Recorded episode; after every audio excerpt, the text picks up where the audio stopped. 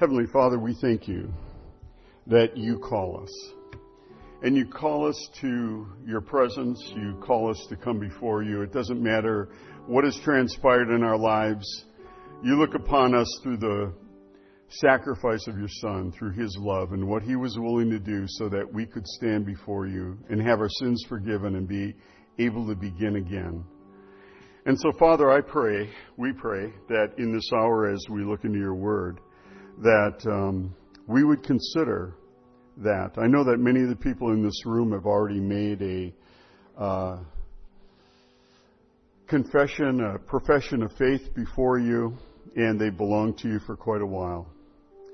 But sometimes we just need to hear that call again, and we need to shake the dust off and get rid of some of the things that cling so closely and hinder our walk, and we just need to come like babies again, like little children, and come before the cross and dedicate ourselves to you again. So we just thank you for this time, and we just pray that you'd open your word to us.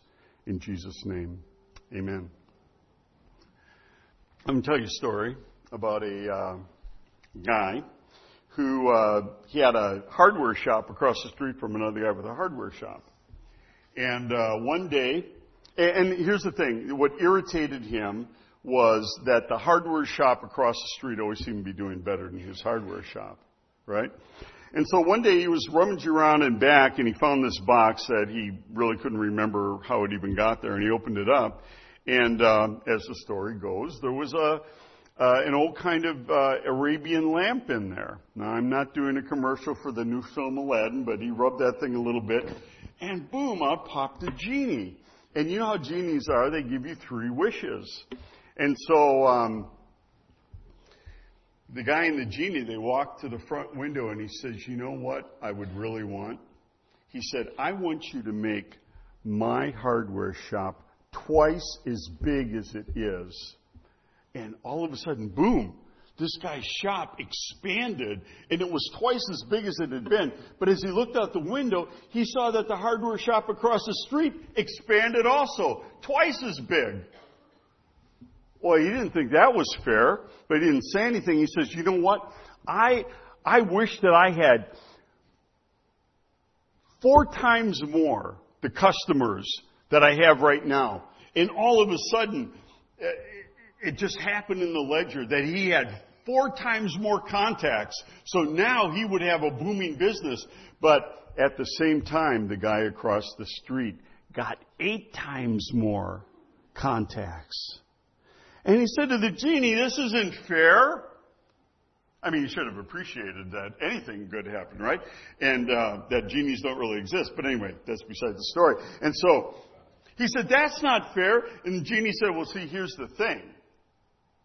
This is also for you to help you develop as an individual. So whatever you ask for, I'm going to give twice as much to the guy across the street.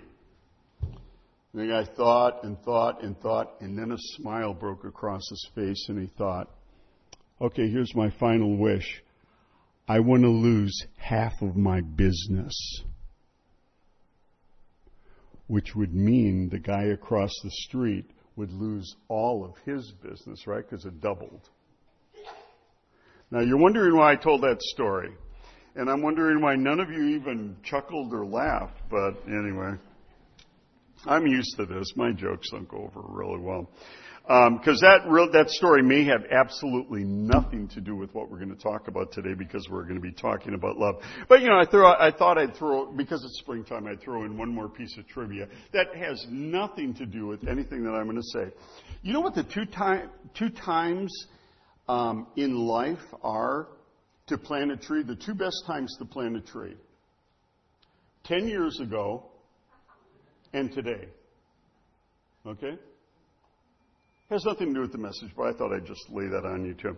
So we are in 1 Corinthians chapter 13, and now as you know, this whole series, this whole year is nothing but love, right? Loving one another. And all of these messages have somehow been brought in, and the theme of every one of them is love in some regard. Now the uh, message today is a really easy one because it will not apply to anyone in this room. And so for me, it's just like a freebie, right? I can, you know, I, I can kind of get away with just talking about stuff that doesn't matter to us.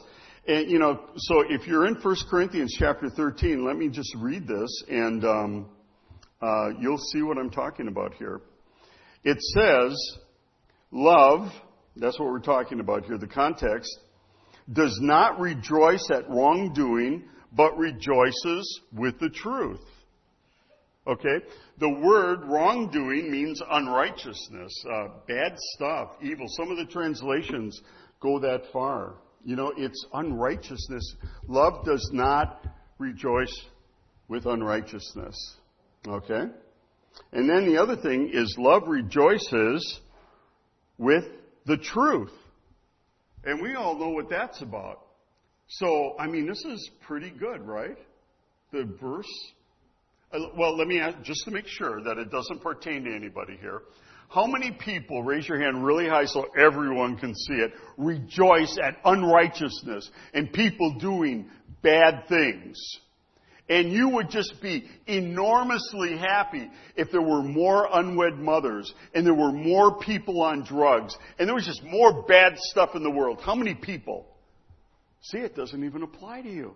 Isn't that cool? And how many people would rejoice if there was more truth in the world and we knew who shot Kennedy and where Jimmy Hoffa was and, uh, well, those are irrelevant matters of truth, but you know, all the hands should be up now, actually, really. I mean, we would all rejoice, right? And so the thing that's so interesting about this passage is that apparently it really does not have a lot to do with us today. So we'll see what happens here. Now, you know, in reading the commentaries, what I notice is that uh, these words are defined just like this unrighteousness, truth. And that's fine. Now, the thing is, I have an, er- I have an errant uh, or a different translation because I kind of came up on the RSV, and the RSV says, does not rejoice at the wrong, but rejoices in the right. We'll talk about that in just a minute. But um, somehow, this verse, it, either Paul is giving us a general treatise on, you know, just sort of a philosophical treatise on love, or there's something here that's missing, and what's missing is the context of 1 Corinthians chapter 13. And this, folks, is a good reason why it's good to read your Bible every day. Because what happens, and if you read it every year, what happens is you become familiar with some of these things, as opposed to just being a, a point in time where somebody talked about 1 Corinthians. And you know, in weddings, they always talk about 1 Corinthians chapter 13, the love chapter. Well, you realize that the church in Corinth had grave problems. And I won't go into the, the mechanics of showing you this, but Paul is has these problems in view in almost everything he is writing. I can go into the first chapter and show you how he's already talking about things that will go to chapter 10. Because he has this guy, we mentioned this last week, Sosthenes, right at his arm, and Sosthenes has come and told him about all these things that are happening in that particular church.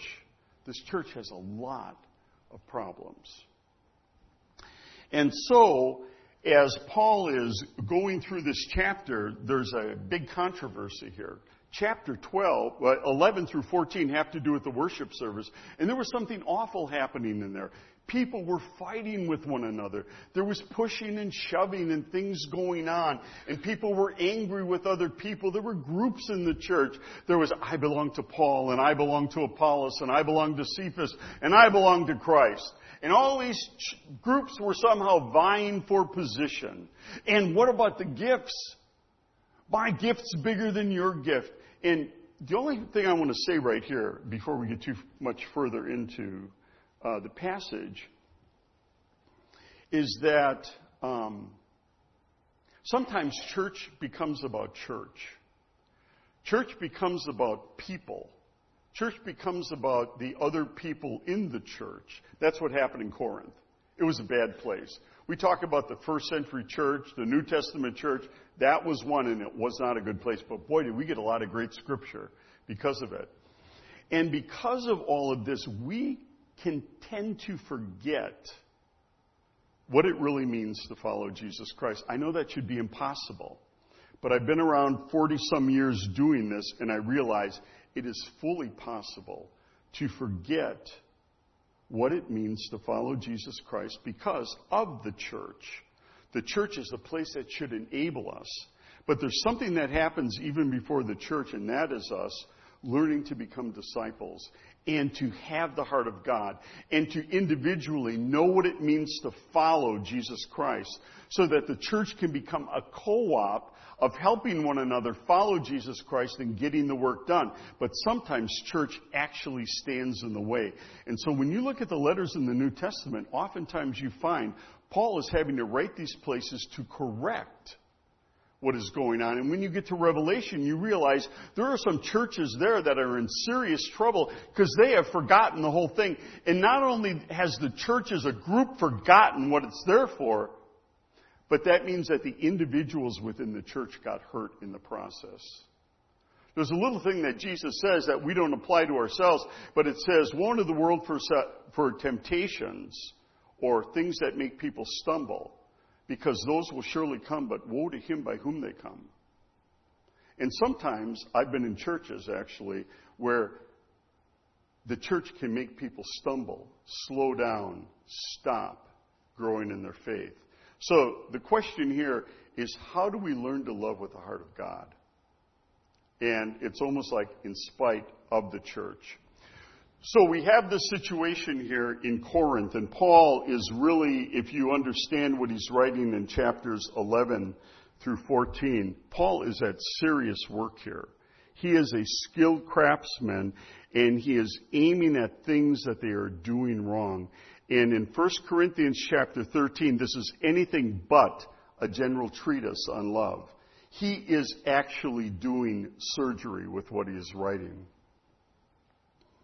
You know, families are weird things, aren't they? I mean, you know, a family is, a, is uh, when they're healthy, it's a cool place to be, and it's a place you call home, and it's a place, you know, you're out in the world and you've got all this stress and tension on yourself. You come home and you go, oh. You can kind of be yourself and let down. And that is exactly how some families can become dysfunctional. And what I mean by that is, I don't know if you've ever had this experience, I hope you never have. But you're in the car with your parents, and they are royally slaughtering people. They're talking about stuff and they're angry and they're complaining and they're doing, I, I, hope you never had that experience. And then what happens is you, they, they pull over to get directions or somebody flags them down or something. They roll down the window and then all of a sudden you see this transformation. They become like honest and and, and polite. And, and, you know, it is like, what happened to the man driving this car? What did you do with my father? And you wish it would stay that way. Well, the bad thing about families is, and I mean, this is just part of it, is you feel comfortable around each other, right? You just feel comfortable. You let down. And sometimes in churches, and I think this is probably Corinth too, rather than being united together in a common cause and everything, the mechanics of the church and whose group was better and who had the better gifts and who had the bigger voice was kind of breeding contempt within the church. Familiarity, after all, does breed contempt. Have you ever met somebody, um, you know, like on a trip and uh, you know you find out that they're a Christian and you talk together and it's a great conversation. You know, I've gotten to the place where when I meet people like that, and I hate I hate to say it, I know all of you, so I'll never meet you on vacation. But and if I did, I'd know who you are anyway. But you meet somebody on vacation and they're like this sterling Christian, and I always wonder in my heart, is this someone who back in his own church is stubborn and resistant and locked down? And wants power and is making people stumble in their faith. I've met people like that. I've pastored in churches with people like that. So what I'm saying here is what I think. I'm going to I'm going to give you a version of what I think Paul is saying here. Um, I think that what Paul is saying in verse six is that love always hopes and desires the good to happen to other people. That word unrighteousness can also mean injury. It's used in the uh, first century Greek for that, and it could mean love does not rejoice at injury. To see other people who we want position from to be hurt, to see something that somebody does for the cause of Christ tank because it wasn't our idea and we told them it shouldn't be done and they did it anyway and see, I told you so. And unfortunately, I've been in churches where a lot of that happened. Now, is that even possible that people can feel like that? And all we have to do is look at our good friend Paul to see that that's possible. Did anybody rejoice that Paul got locked up? Of course they did. If you've read Philippians, you know that. Paul says, Here I am in jail. He said, The word of Christ is being preached. Now, some people preach Christ out of rivalry and division. And he says, They're hoping to make me suffer in my chains, to make them harder on me. That wouldn't happen among Christians. It was happening. There were people out preaching Christ, and they were just trying to shove it to Paul. And not only that, there's this thing that happens in Galatians, if you're reading Galatians, and it says that we had brothers from Jerusalem of the circumcision party, and they were spying us out. Trying to steal our freedom. And not only that, when some of them visited us, I mean, here, here we are. We're all eating together with Gentiles. Peter's having a pork chop. Barnabas is having a pork chop. We're having a good time. And all of a sudden somebody runs in and they say, Whoa! The guys from Jerusalem, the Christians from Jerusalem of the circumcision party are here. You know what? And all of a sudden, Peter and Barnabas fade to the other side of the room, and Paul is just standing there aghast at the fear of all this. You don't think some of those people were happy when Paul got thrown in jail? See, we told you. Good that Paul's in jail. See, this is what God. And all I'm saying is that that verse there, love does not rejoice in the wrong, according to the RSV, but rejoices in the right. I think is one of these things that all of us can become guilty of. In German, we have a word for it. It's called Schadenfreude. Joy in someone else's injury. We don't do that, do we? You know, um, uh, I think we do sometimes. There's a verse in Proverbs that says, Do not rejoice when your enemy falls, and let not your heart be glad when he stumbles, lest the Lord see it and be despised and turn away from his anger. So I'm wondering, how do we get the heart of God to actually be like that. There's a sense of justice, right? There's a sense where we want to see the right things done, but when we see somebody we don't like prosper, it really, it makes us um, unhappy. We hope that they tank.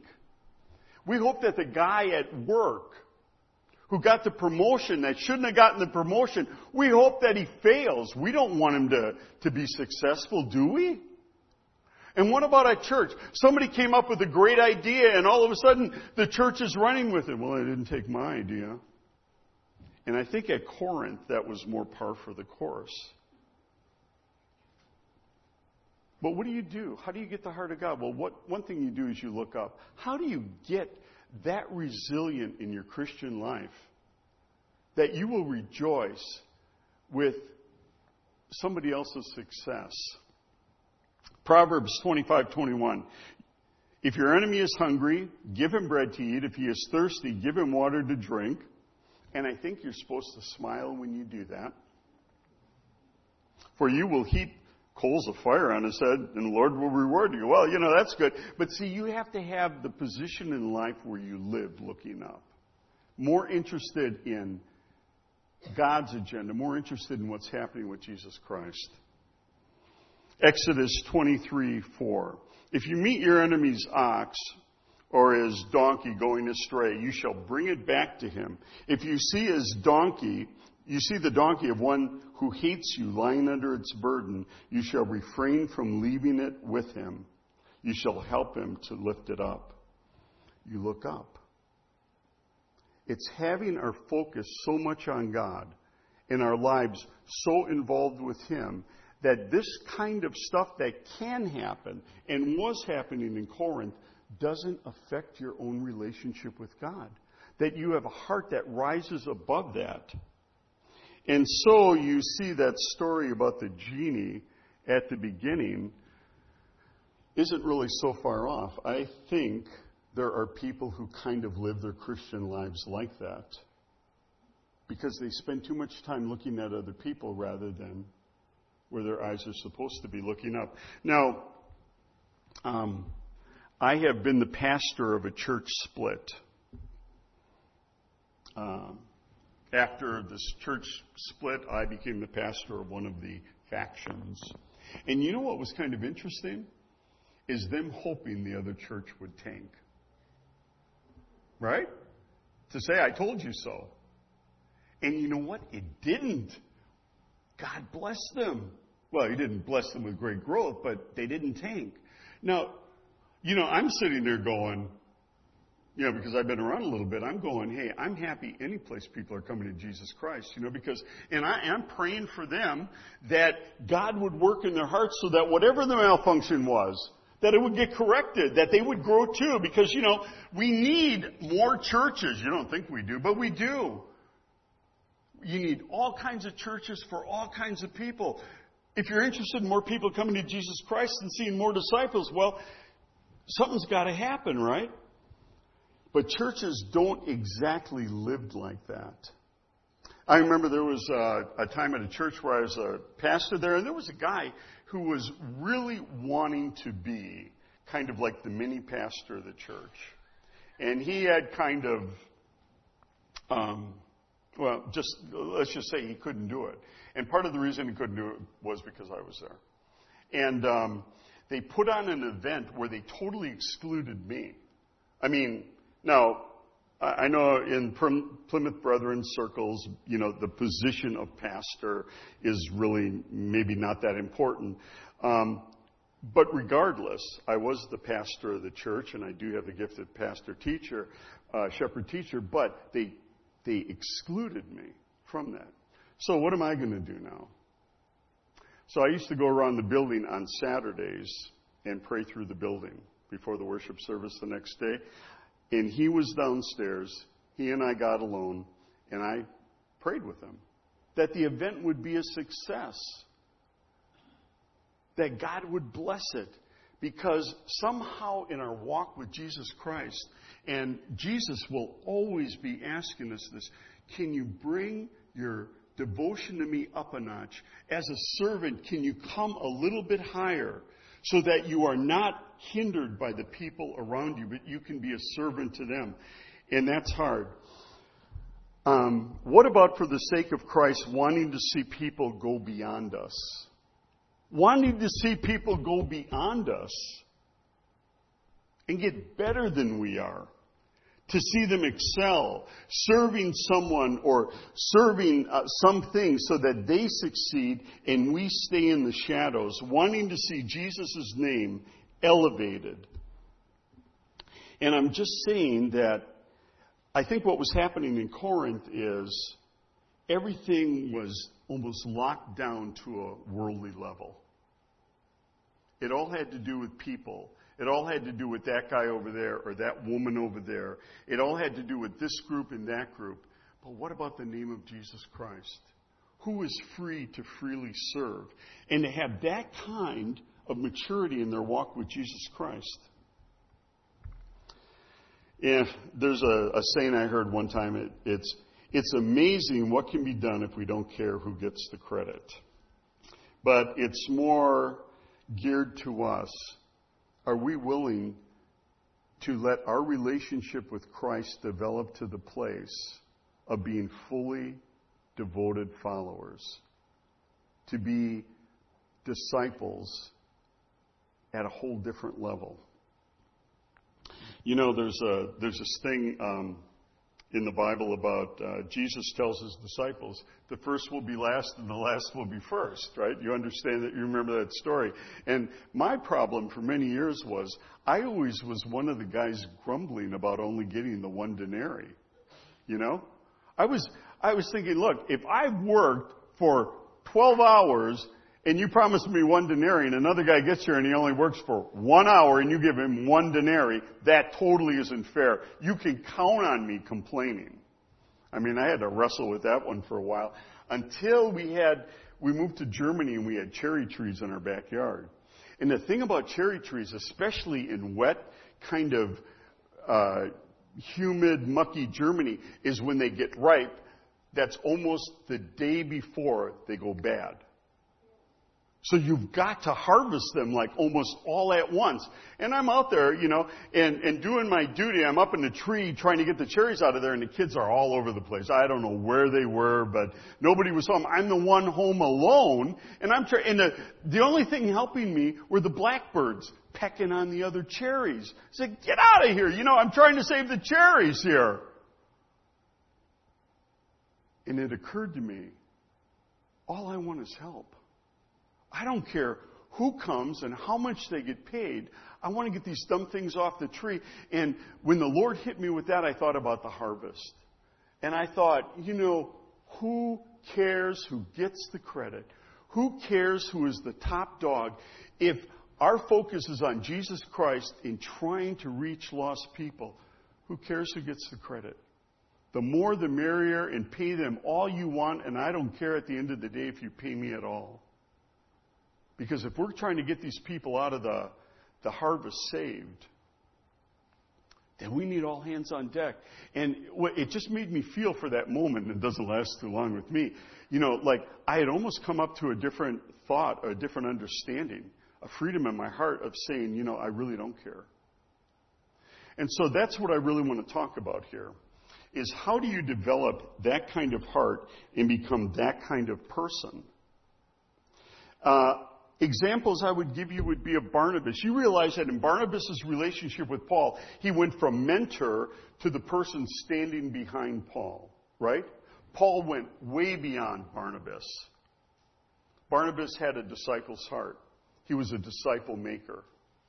And when he was done with Paul, he went on to John Mark, who, by the way, a failed disciple, became the first writer, gospel writer.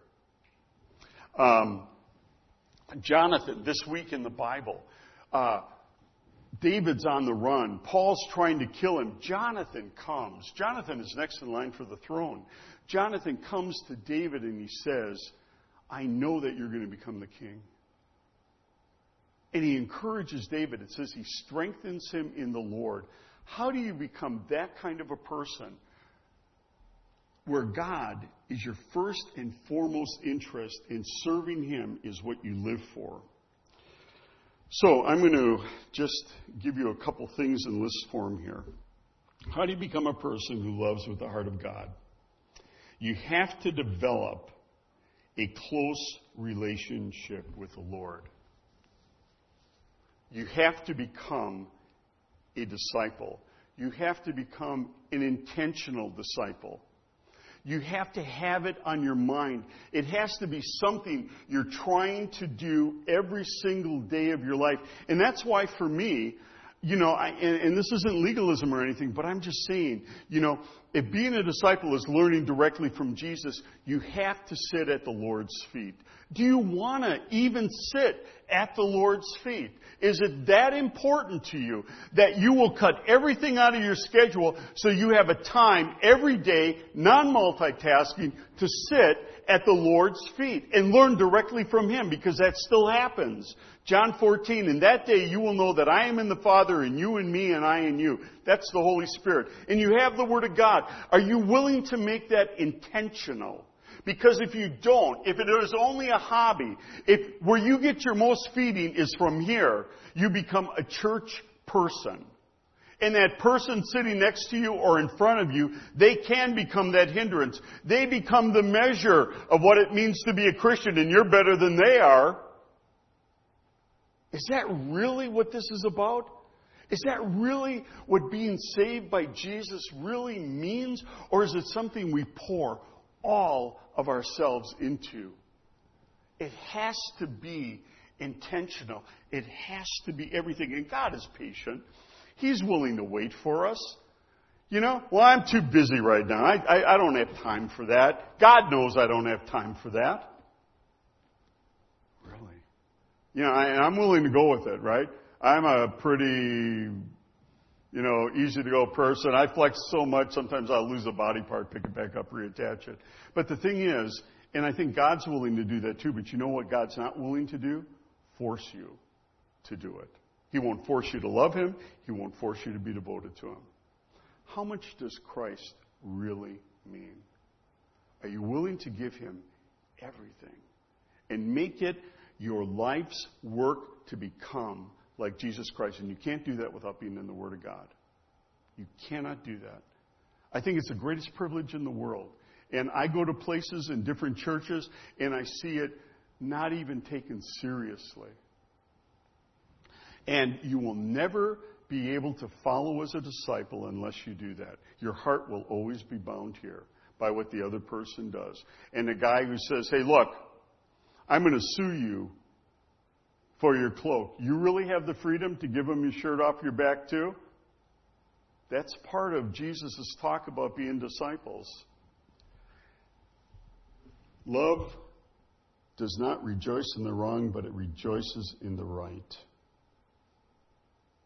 Paul said, I have been crucified by, with Christ. It is no longer I who live, but Christ who lives in me. In the life I now live in the flesh, I live by faith in the Son of God who loved me and gave himself for me. Okay. You have to develop a close relationship with Christ. Number one. Number two is you have to serve God and people constantly. Constantly. Now, where would I get that from? Um, that's the idea of being a disciple. See, because Jesus brought his disciples to become his disciples to become makers of disciples. Disciples make disciples. No, church makes disciples. No, disciples make disciples, and you cannot become a maker of disciples unless you become one first, and then you have to be with people.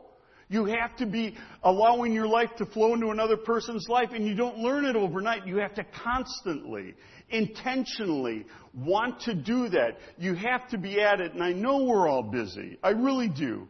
I know we're all busy. But the only commission we have from God is to make disciples. That's the only one we got. So if you have a list of 10 things to be involved in in your life, and we only have one commission from God, it sure seems to me that that ought to be somewhere, you know, on the other side of five. Some of the first few. And the thing is, you don't get good at it by not doing it. You only get good at it by doing it, just like you learned your trade, just like you learned that business, right? You constantly do it and you fall down and you get back up and you keep on going and you keep putting yourself into it and eventually you become someone who knows how to nurture the faith of another person. But you don't get better at serving by not serving. So you just have to make the decision of serving in church. And what I'm, what I'm, or not serving in church, serving Jesus Christ by working in the lives of other people. See, the church is a place where we are trying to do that together, but I've been in some churches where that's a hindrance. So what, you know, I remember the story by Howard Hendricks. He told about um, the guy who really mentored him as a as a boy, right? And uh, Brad or something like that. And Brad goes into this church and he says, I want to teach Sunday school. And they say to Brad, great. But here's the deal. We don't have boys for your Sunday school class. He said, what am I going to do? He says, go out and find them. Now, isn't that a hindrance? Wouldn't you find that a little bit daunting? Of course, this is in Philadelphia in the old days where there were squads of little vagrant kids running around. So this guy goes out there and he harnesses these kids playing marbles with them. And they eventually start coming to his church and he becomes their Sunday school teacher. He didn't let that stop him. Well, I can't become a Sunday, I can't work in the lives of other people because the church doesn't have any peoples for me to work in or whatever. He went out and found them. Holy cow, we don't do that anymore. And what I'm saying in all of this is our devotion to Jesus Christ comes before church. It comes before church. It is the, the center of who we are in Jesus Christ and growing in Him. And our call to serve Jesus Christ, our call to serve Jesus Christ is not dependent on the church at all. It is dependent on our love for Him, our love for Him. And we just do it, and the church gives us the avenue to do that. It is not a boundary, it is not a hindrance. And even if it were to be, would that stop us? You know that we have this great phenomena going on nowadays of people who are totally disenchanted with the church. They don't go to church anymore. You know where they go? They go to their TV. They go to podcasts. They hear on any given Sunday the best preachers in America and the best praise music in America, and they never even have to leave the warmth and comfort of their own living room. Isn't that amazingly wrong? It's amazingly wrong. Because I don't care how much the church stumbles over itself, it's still the bride of Christ. And it's still the thing that Jesus commanded us to serve through and in. But here's the deal it never has to be a hindrance. How do we raise our spiritual life above that? And I'm just going to say, you need to hear his call. Maybe you need to come to the altar. You know the best time to, did I tell you when the best time to plant a tree is? Yeah. So I don't know what you've been doing for the last five years or even ten years, but what about today? Are you willing to say, I'm going to make this my life? This church is not my hobby. Christianity is not my hobby. My love, my life is Jesus Christ and serving Him. And I will pour my life into other people. And if there's nobody there to pour it into, I will find people to pour my life into for the sake of Jesus Christ, for the sake of making disciples. And we just happen to be in a good place. But the thing is, we have to want to do it. And maybe today is that day. You fall down, but you get back up and you keep following, and what comes out of it is learning to love with the heart of God. So that when you see a person do good and God blesses that person, no matter who they are, you praise God you pray for them expectantly that God will work in their lives. Let's pray. Heavenly Father, we thank you. It's hard for us, uh, and you understand that. We are but dust. And as we read the New Testament, whether it's reading about the churches or even the things that David is going through right now, we understand that you show us and uh, in all sorts of different ways. That we will always have struggles. But therefore, you've given us your word and you've given us your Holy Spirit, and our Lord calls us. He keeps calling us to the altar. He keeps saying, I want you to come here. And I know what's happened the last five years. I know what's happened the last ten years, but I want you on your knees. This is the place where we talk. This is the place where you feel my comfort. This is the place where my heart flows into yours. You say you love me. Are you willing to sit with me every day, quietly, and talk with me and lay these things out before me and let me speak to you? Father God, help us. We want that for ourselves. We don't want to just live any life on earth. We want a life that reflects our Lord Jesus Christ. We want it above the chatter and above the noise of humanness. We want to be able to bring His clear love unhindered into the world around us. We just thank you so much for your grace. We thank you that you're so patient. And we thank you that it doesn't matter what we have been doing, where we have been, when you call us to the altar, we can bring everything we are and just sit there before you and receive your grace. And we thank you. In Jesus' name, amen.